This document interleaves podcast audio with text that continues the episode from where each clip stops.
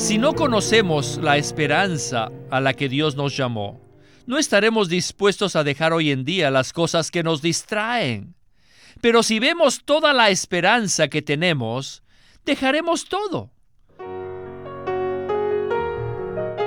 Bienvenidos al estudio Vida de la Biblia, un programa radial compuesto de segmentos del ministerio hablado de Witness Lee que se centra en el disfrute de la vida divina conforme a lo revelado en las Santas Escrituras.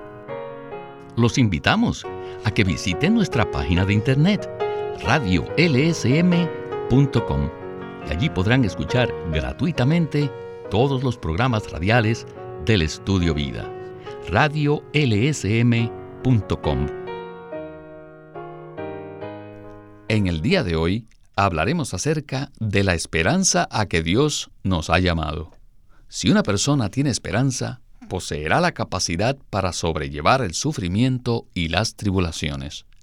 Nosotros, como cristianos, debemos conocer la esperanza a que Dios nos ha llamado, a fin de que llevemos una vida llena de esperanza y estemos equipados para sobrellevar cualquier obstáculo que se nos atraviese en el camino.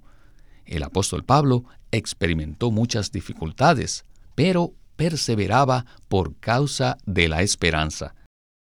En su epístola a los Efesios, Pablo relata cómo oraba vehementemente para que los creyentes pudieran ver cuál es la esperanza a que Dios nos ha llamado.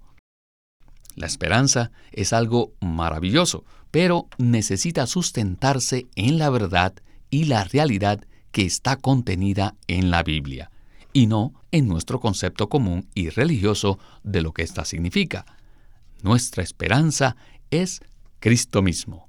De esto y mucho más estaremos viendo en el estudio vida de esta ocasión. El estudio vida de Efesios de esta ocasión se titula La esperanza a que Dios nos ha llamado y las riquezas de la gloria de la herencia de Dios en los santos. Nos acompaña Ley Bustillo el cual compartirá con nosotros durante el programa.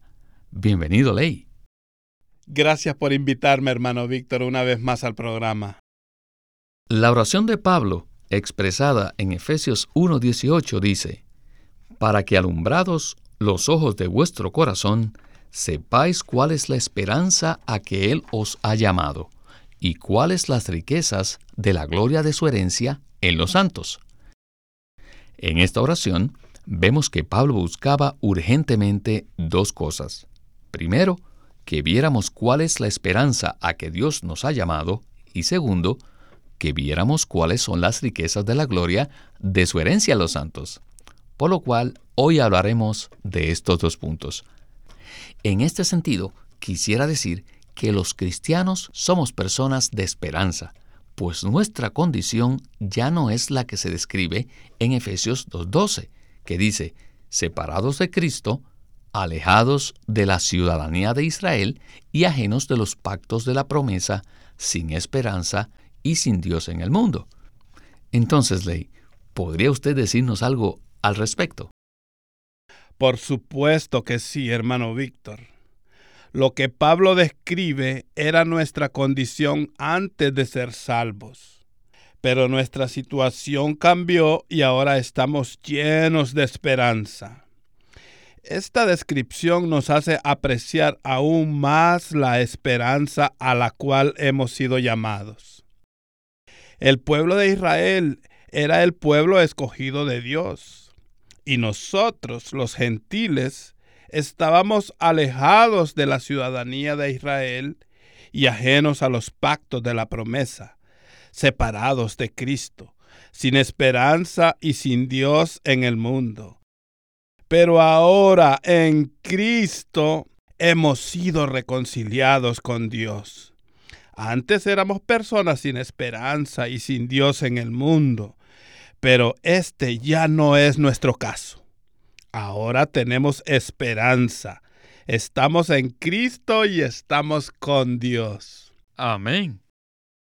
La carga del mensaje de hoy es que nuestra esperanza debe basarse en algo sólido o sustancial de la palabra. Quizás algunos en el mundo tengan esperanza, pero esa esperanza no se basa en algo sólido de la Biblia, sino en otras cosas. Bueno, en este primer segmento, Winnesley hablará basado en Colosenses 1.27 que dice, Cristo en nosotros, la esperanza de gloria. Escuchémoslo. ¿Cuál es la esperanza del llamado de Dios? Uh, Antes de introducirnos en el tema acerca de la esperanza, debemos conocer primero cuál es el llamado de Dios. El llamado que hemos recibido en Efesios 1 es simplemente la totalidad de las bendiciones del Dios triuno. El llamamiento de Dios es la suma de todas las bendiciones enumeradas en Efesios 1 del 3 al 14. O sea, la elección, la predestinación, la redención y el sellar y el darnos en arras. Cuando recibimos el llamado, participamos de la elección y la predestinación, también de la redención y del sello y de las arras del Espíritu. ¿Alguna vez ustedes habían considerado que con nuestro llamamiento recibimos tantas bendiciones del Dios triuno? Tremendo. Ahora necesitamos ver cuál es la esperanza a la que hemos sido llamados. En primer lugar, nuestra esperanza es Cristo mismo. Colosenses 1:27 declara que Cristo en nosotros es la esperanza de gloria. Y todo lo demás relacionado con nuestra esperanza depende de Él. Él es nuestra esperanza. Su venida también es nuestra esperanza. Saben, esta palabra arrebatamiento es una palabra dura en inglés, pero el significado principal es éxtasis en vez de arrebatamiento, porque cuando se usa la palabra arrebatamiento, creen que vamos a ser llevados a lo alto y eso producirá una condición en la cual uno está fuera de sí por el gozo, un éxtasis. Supongan que en este momento viniera el Señor. Díganme ustedes, ¿se alegrarían o no? ¿Les provocaría un éxtasis o se asustarían? Temo que la mayoría posiblemente llorarían o se aterrarían. Siento tener que decirlo, pero muchos cristianos toman este asunto del arrebatamiento muy, pero muy a la ligera. En 2 de Timoteo 4.1, Pablo le dijo a Timoteo, Te encargo solemnemente por su manifestación y su reino. Esto indica que Timoteo debía vivir a la luz de la manifestación del Señor y en el reino. Nosotros también tenemos que vivir en la aparición del Señor, porque en ese tiempo compareceremos bajo el juicio del tribunal de Cristo. Después de ser arrebatados, todos compareceremos ante ese tribunal y arreglaremos cuentas con él. Allí responderemos de nuestras deficiencias, de nuestra falta de fidelidad, de nuestros fracasos e injusticias. Muchos cristianos han acumulado muchas de estas cosas en el curso de su vida cristiana. Por ello, cuando el Señor venga y cuando ellos tengan que comparecer ante su tribunal, ciertamente no estarán llenos de gozo. Por el contrario, ellos estarán aterrados. Todos necesitamos reconsiderar nuestras vidas. Si nuestro vivir es normal, Cristo es nuestra esperanza y el arrebatamiento será un éxtasis para nosotros. Ley, después de haber escuchado este segmento, tengo que decir que tenemos mucho de qué hablar. Me parece que la clave del segmento anterior está en la última frase que Winnesley dijo. Si nuestro vivir es normal, Cristo es nuestra esperanza y el arrebatamiento será un éxtasis para nosotros. Esto significa que si el regreso del Señor será o no un éxtasis para nosotros, dependerá de cómo vivimos hoy, ¿verdad? Claro que sí, hermano Víctor. Esto es algo que está presentado claramente en todas las epístolas de Pablo. Si estamos conscientes de que todos los cristianos compareceremos ante el tribunal de Cristo, entonces nos prepararemos para rendirle cuentas. Los apóstoles vivían a la luz de la manifestación del Señor. La venida del Señor era una constante advertencia para ellos y regulaba sus vidas. Es que no se trata solo de que nuestros pecados sean perdonados, sino de que estemos preparados para arreglar cuentas con Él. En el tribunal de Cristo tendremos que responder a nuestras deficiencias, falta de fidelidad, fracasos e injusticias. Todos necesitamos reconsiderar nuestras vidas a la luz del regreso del Señor. Si estamos preparados, la venida del Señor será como un éxtasis para nosotros. Si no lo estamos, será algo aterrador. Por tanto, siempre debemos vivir como si estuviéramos en la presencia del Señor, para que el arrebatamiento no nos tome por sorpresa. Esta es nuestra esperanza. Cristo en nosotros, la esperanza de gloria. Sin embargo, esta esperanza depende de que seamos edificados hoy. La vida que llevamos como cristianos determinará si Cristo será dicha esperanza para nosotros cuando Él regrese. Es importante recalcar este punto para que no tengamos una falsa esperanza. Al hablar del arrebatamiento en la segunda venida del Señor, muchos cristianos solo se enfocan en el hecho de que han recibido vida eterna en Cristo y que son salvos. Pero aquí no estamos hablando de la salvación eterna, sino del juicio que enfrentaremos cuando estemos en la presencia del Señor para rendirle cuentas de la manera en que vivimos. ¿No es esto así? Claro que sí, así es. Todos los cristianos compareceremos ante el tribunal de Cristo para recibir nuestro premio o nuestro castigo conforme a lo que hayamos hecho. Y nuestra obra será probada por fuego muy pocos cristianos consideran la venida del Señor como una advertencia. Sin embargo, si leemos el Nuevo Testamento, especialmente las epístolas, veremos que los apóstoles vivían teniendo en mente la manifestación del Señor. La aparición del Señor era una constante advertencia para ellos, de modo que regulaba sus vidas. Ellos no se atrevían a hacer ciertas cosas porque creían que el Señor podía aparecer en cualquier momento. Si tomamos en serio la manifestación del Señor y del reino, esto afectará mucho nuestro diario vivir. Si vivimos a Cristo, su regreso será como un éxtasis. Si no lo hacemos, su aparición no será tan placentera. En el siguiente segmento continuaremos hablando de la esperanza, pero veremos por qué era tan importante para el apóstol Pablo el asunto de orar. Pablo oraba para que los ojos de nuestro corazón fueran iluminados a fin de que viéramos la verdadera esperanza de nuestro llamado.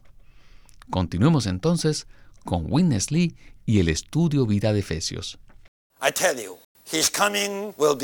Les digo, la venida de Cristo será nuestra esperanza.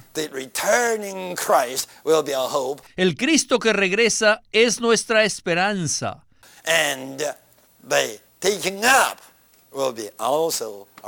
Y el arrebatamiento también será nuestra esperanza.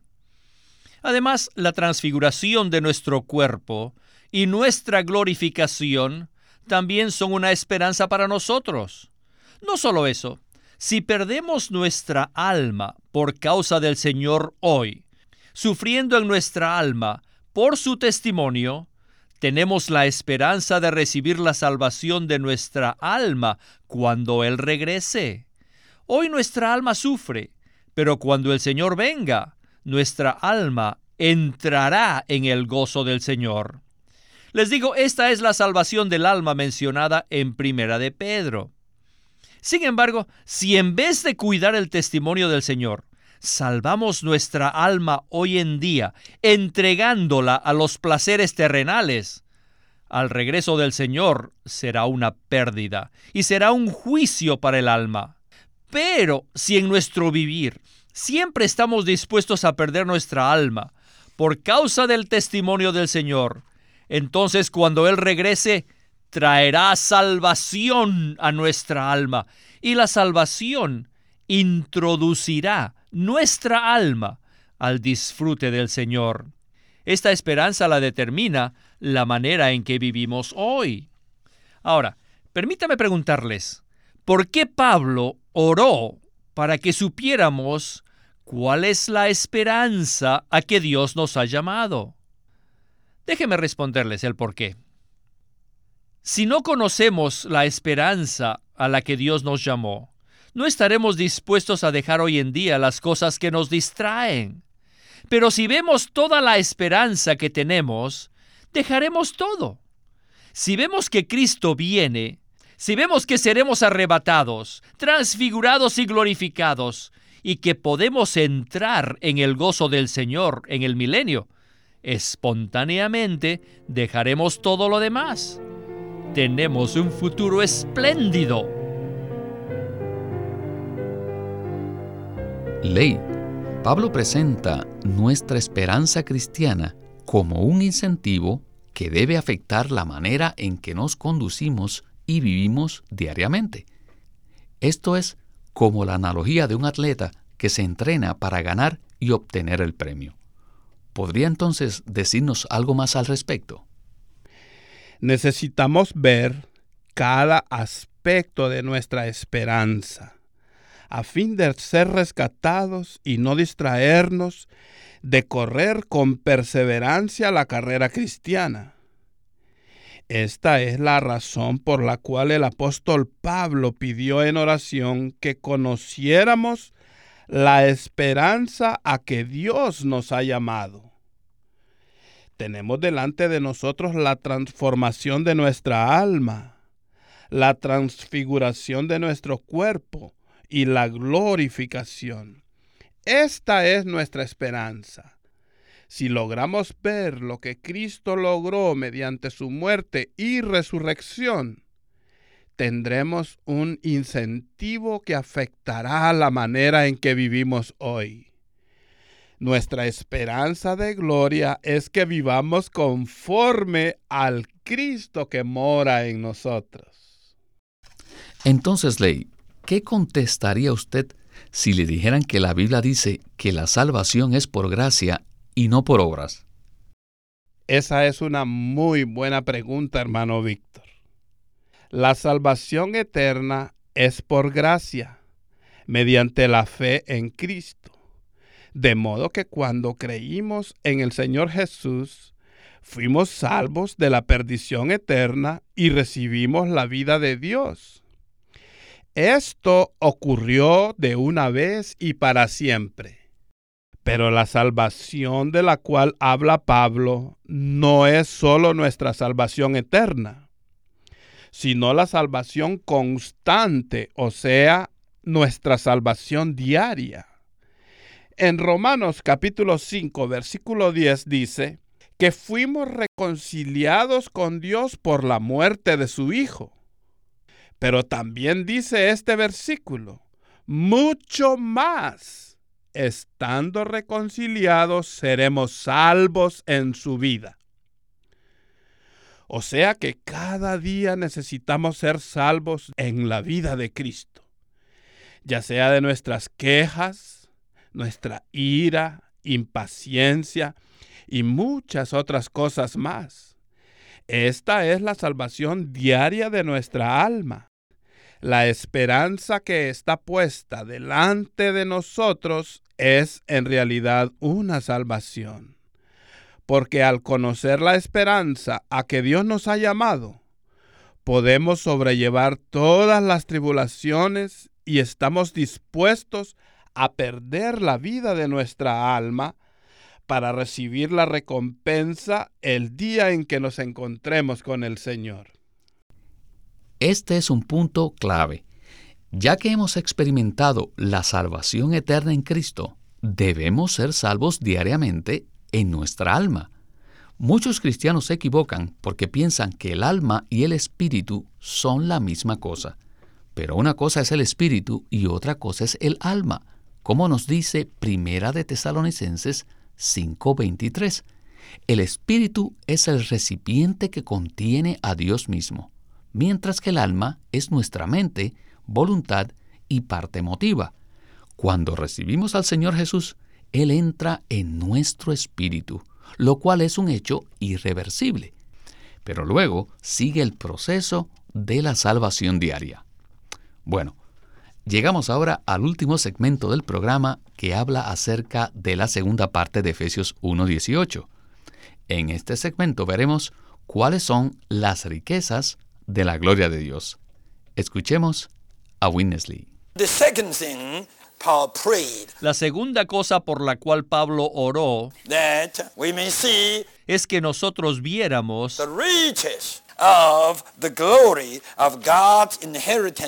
las riquezas de la gloria de la herencia de Dios en los santos.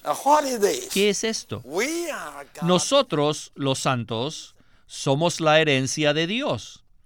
No obstante, lo que somos por naturaleza no puede ser herencia de Dios. Él no desea heredar nuestra naturaleza, nuestra carne o nuestro ser natural. Él desea heredar todo lo que Él ha forjado de sí mismo en nosotros. Por consiguiente, todo lo que Dios imparte de sí mismo en nosotros llega a ser su herencia. ¿Cuánta herencia de Dios tenemos? Depende de cuánto Dios se haya forjado en nuestro ser. Debemos sentarnos y orar y preguntarle al Señor y decirle, Señor, muéstrame cuánto dentro de mí eres tú. Necesitamos aumentar lo que Dios es en nosotros. Esta es la parte que constituye la herencia de Dios en los santos. No piensen que hacer esto es ser introspectivo. Necesitamos pedirle que nos muestre cuánto de nuestro ser está constituido de Él y cuánto de nosotros mismos. Esto que llega a constituirse de Él en nosotros es la herencia de Dios en los santos. La mayoría de nosotros vivimos de una manera natural y no discernimos si eso es natural o divino. Siempre y cuando sea bueno, pensamos, simplemente lo justificamos o lo aceptamos. Pero solamente los atributos divinos y no las virtudes humanas constituyen las riquezas de la gloria de Dios. Necesitamos ver esto para poder tener una vida apropiada de iglesia. La vida apropiada de iglesia no está llena de virtudes naturales humanas, sino de virtudes divinas, las cuales son las riquezas de la expresión de Dios en su herencia en los santos. Entonces, nuestro amor es divino, nuestra paciencia es divina, nuestra humildad es divina, nuestra santidad es divina, hasta nuestra justicia es divina. Todas estas virtudes divinas son las riquezas de Dios en su herencia en los santos. Ley, lo que Dios busca heredar de su pueblo, sus santos, es simplemente Él mismo, y no lo que es bueno conforme a nuestro entendimiento. En otras palabras, necesitamos aprender a distinguir qué es bueno y qué es Dios mismo en nosotros, ¿verdad? Claro que sí. Esta es una gran diferencia. La mayoría de las personas que son salvas inmediatamente hacen la resolución de ser buenas personas.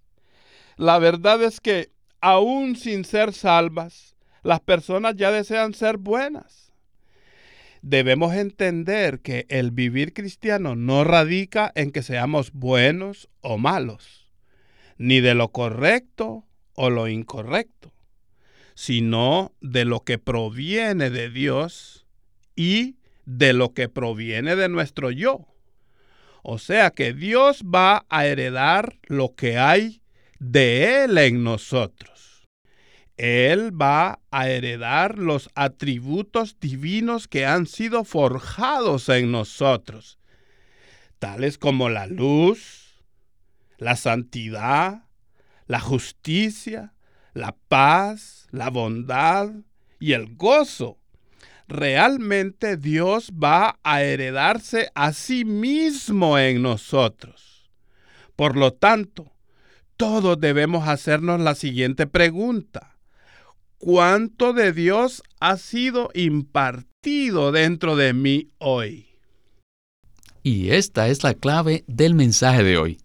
En nuestra naturaleza humana somos capaces de comportarnos como personas buenas y parecería que eso es lo que Dios está buscando. No obstante, Dios desea heredar los atributos divinos que han sido impartidos en nosotros. Esta es la verdadera herencia de Dios. Gracias, Ley, por sus comentarios en este estudio vida. Les agradezco que me hayan invitado otra vez. Muchas gracias.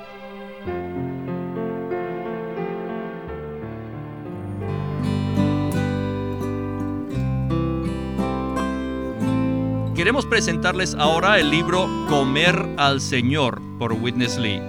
En este pequeño libro, Comer al Señor, el hermano Lee habla que la Biblia es un libro acerca de comer y que el Señor vino para que el hombre le comiera.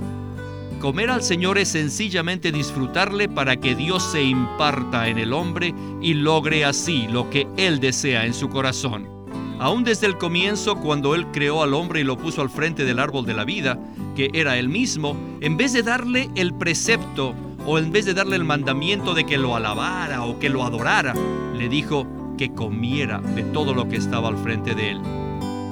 Acuérdense que el título de este libro es Comer al Señor por Witness Lee. El estudio Vida de la Biblia es una producción de Living Stream Ministry que presenta el ministerio de Watchman Nee y Witness Lee. Los invitamos a que visiten nuestra página de internet radiolsm.com. Allí podrán escuchar gratuitamente todos los programas radiales del Estudio Vida. Una vez más, radiolsm.com o llámenos a nuestro teléfono gratuito 1-800-810-1149. 1-800-810-1149. Además, si desean, pueden comunicarse con nosotros enviándonos un correo electrónico a estudiovida.lsm.org. Una vez más, estudiovida.lsm.org.